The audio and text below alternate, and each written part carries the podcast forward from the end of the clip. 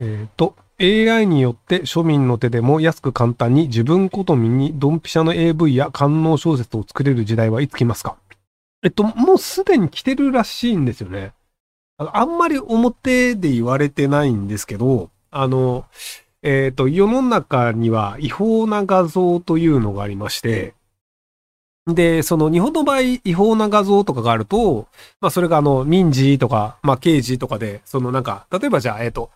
日本の法律だと18金のなんかあのエロい絵とかがあったりすると、じゃあその警察が動いていって、で、そのなんかこれ削除してって言われて、その削除するかどうかっていうのをプロバイダーが決めてみたいなのがあるんですけど、あの世の中ってその画像を警察に言われなかったとしても削除しないと罪に問われる画像というのがあるんですよ。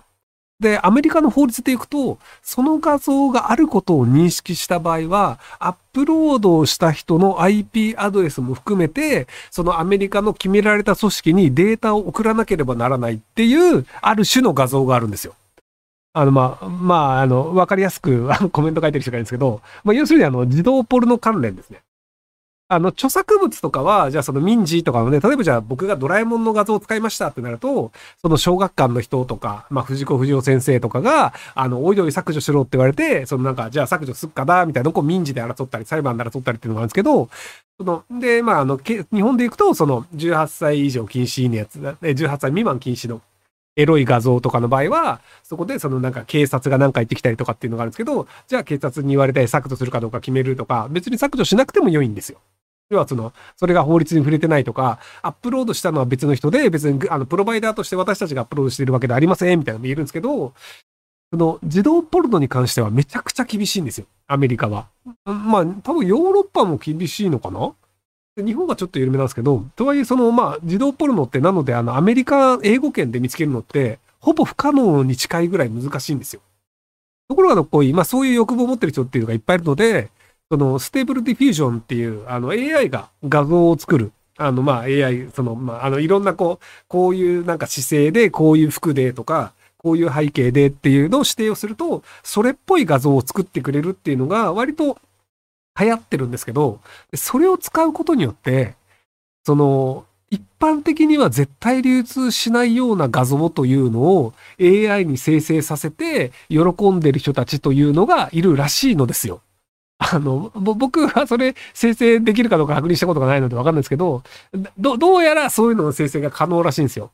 なので、その自分好みのそのエロ画像的なものというのを作って、あの、それっぽく楽しんでる人というのはすでにいらっしゃるようです。はい。それは、僕これで楽しんでますよっていうのを世に出したら、それ捕まるので、あ、まあ一応ね、CG だから捕まらないか。日本だとね、なんか非実在なんとかになるかもしれないですけど、まあとはいえ、あの、基本的にこう表沙汰でを言わない話なので、やってる人がいるらしいというふうには聞くんですけど、まあ実際にいるかどうかの確認取れてるわけではありません。えー、電車でチーカーに遭遇したらどうするか。僕は慶應義塾大学薬学部出身の無職ですが、先日埼京線に乗っていたらレオタ、レオタード姿でブルマのおじさんが駅で不審な動きをしていました。その後駅に着いたら、毎日駅や電車を徘徊して時間を取り押さえて駅員に突き出す正義系 YouTuber もいました。最近はいわゆる地域の変わり者、かっこちいかわと電車で遭遇することが増えました。ミルクさんと切り抜き視聴者は、駅や電車でちいかわに絡まれたり迷惑行為を見つけたらどうしますか？えっと、僕はあの、ちいかわはてっきりあの、猫的な、あの、可愛い感じの見た目だけど、あの、ちょっと、あの、まあ、野蛮なことを言っちゃったりとか、なんかちょっとグロテスクなことがたまに起こるあの漫画のことかと思ったんですけど、あの、この人の誓う、あの、ちいかわということは、地域の変わり者っていう意味で使ってるようなので、ちょっとあの、誤解を生むんですけど、小さくないし可愛くもないですね。はい。で、僕、変な人見つけたら録画しちゃいますね。なんか前あの、池袋駅で、あの、警察官に絡んでる酔っ払いっていうのをたまたま見つけたので、あの、録画して YouTube に上げたことがあるんですけど、っていうので、割と僕はその面白い生き物を見かけちゃうと、録画して、あの、なんか共有しちゃうタイプです。え男子大学生です。自分で言うのはなんですが、中学生の途中までは顔がだいぶ整っていて、かっこ雑誌モデル経験あり、いろんな人から褒められたりもしたのですが、高校生くらいから顔が崩れ始め、平均よりだいぶ下なのではという、いう顔になってしまいました。普段生活していてもふとすると自分の顔のことに悩んでしまいます。何か対象はありませんでしょうか？整形以外で。どっちに移した方がいいかな。えっと、まず、あの、一つ誤解をしてると思うんですけど、あの、人の顔って、えっと、すげえデブは別ですよ。あの、どういう表情をしているかっていうのが結構重要なんですよ。要はその、えっ、と、モテなそうな顔してるやつはモテないし、モテそうな顔してるやつは、よく見るとブサイクでもモテるんですよ。なので、あの、一定のライン、例えばその、えっ、と、10点満点中、えっ、とね、4から10までの人は、表情の作り方とか、立ち振る舞いとか喋り方とか、髪型で、般的には6、7ぐらいのレベルまで持ってけます。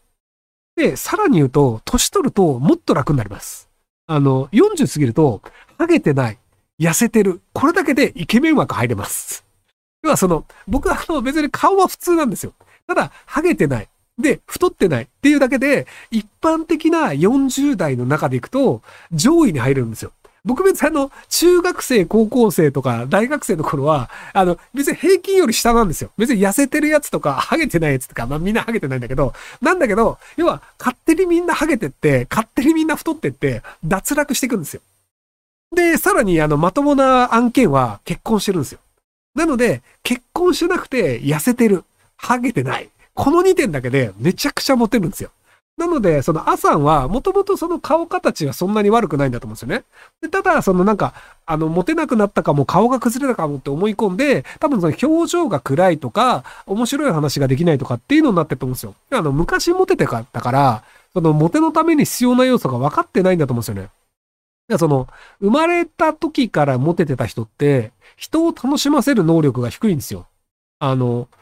僕そのキャバクラ嫌いって話何回かしてると思うんですけど、あの、キャバクラにいる女の人って話面白くないんですよ。その、横に座ってニコニコしてるだけで、その異性が喜んでくれるから、面白い話をするっていう能力を鍛える必要がない人がいるんですよね、キャバクラって大体。なので、あの、面白い話全然出てこないんですよ。で、面白い話して、みたいなこと言われるんですよ。ふざけんなと。あの、こっちが金払ってなんで面白い話せにあかんねんってなるので、なので、あの、ブサイクな人のが面白いんですよ。なので、あの、割とその売れてるキャバ嬢の人って、今ちょっと、あの、そんなに美人じゃない人多いんですよね。要は、話聞いても面白いキャバ嬢の人って、あの、元ブサイク、整形組結構多いんですよ。その、あの、この、なんかツイッターとかで、あ、この人面白いなっていう、あの、割と見た目がいい人が掘ってくと、あの、普通に整形してるんですよね。だから、あ、やっぱブサイクってその面白いんだっていうので、その面白いブサイクが整形をして、さらにこう見た目も手に入れるってなると、あの、他人としては最強ってなるので、なので、あの、やっぱ面白いブサイクの方がいいなって、すいません。はい。なんか話が変わってきましたけど。なので、あの、その面白いという能力を鍛えるのと、あの、ハゲない、太らないっていうのをやればいいんじゃないかなと思います。